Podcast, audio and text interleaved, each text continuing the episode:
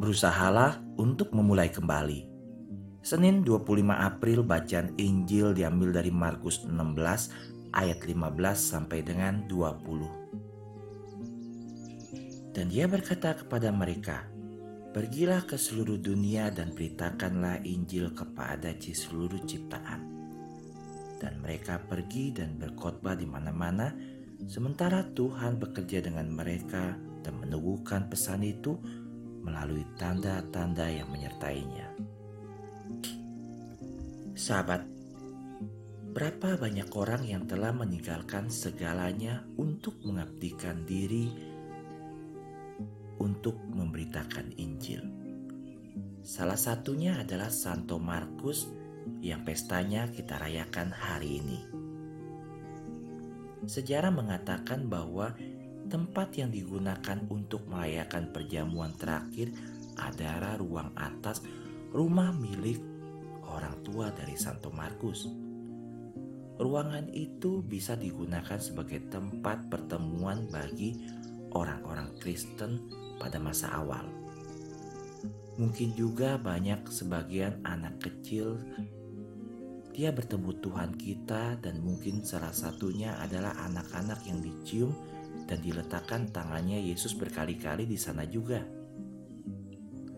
Dan kita tahu sahabat, Santo Markus dia pergi bersama sepupunya Barnabas dan Santo Paulus dalam perjalanan apostolik yang pertama mereka. Tetapi setiba di Siprus, dia meninggalkan mereka dan kembali ke rumah. Mungkin dia tidak bisa menanggung begitu banyak penderitaan atau dia hanya lelah kita tidak tahu mengapa dia meninggalkan Paulus atau Barnabas, tetapi kita tahu bahwa Paulus sangat sedih.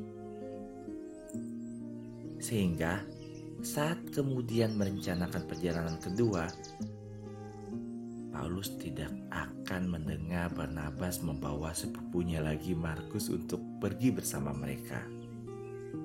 Mereka berdebat dan akhirnya berpisah. Sekitar 10 tahun kemudian kita menemukan Santo Markus di Roma kali ini membantu Santo Petrus sebagai penerjemah dan menulis Injilnya. Di Roma, Santo Markus bertemu dengan Santo Paulus lagi dan akhirnya melayani dia juga.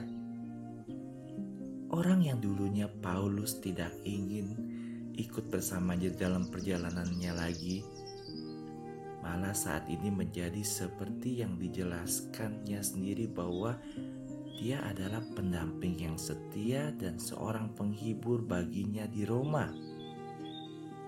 Sesaat kemudian sebelum kematiannya, Rasul menulis kepada Timotius, "Ambil Markus dan bawa dia bersamamu, karena dia sangat berguna dalam melayani saya." 2 Timotius bab 4 ayat 11. Semua telah dilupakan pada akhirnya. Markus telah melarikan diri di masa lalu. Dia lemah, tapi dia kembali.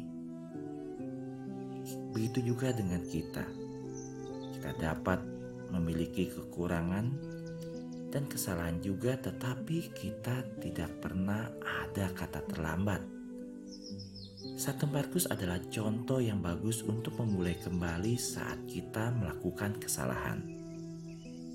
Tuhan selalu mengandalkan kita. Tidak peduli apa yang telah kita lakukan. Dia selalu memberi rahmat kepada kita yang kita butuhkan untuk memulai lagi.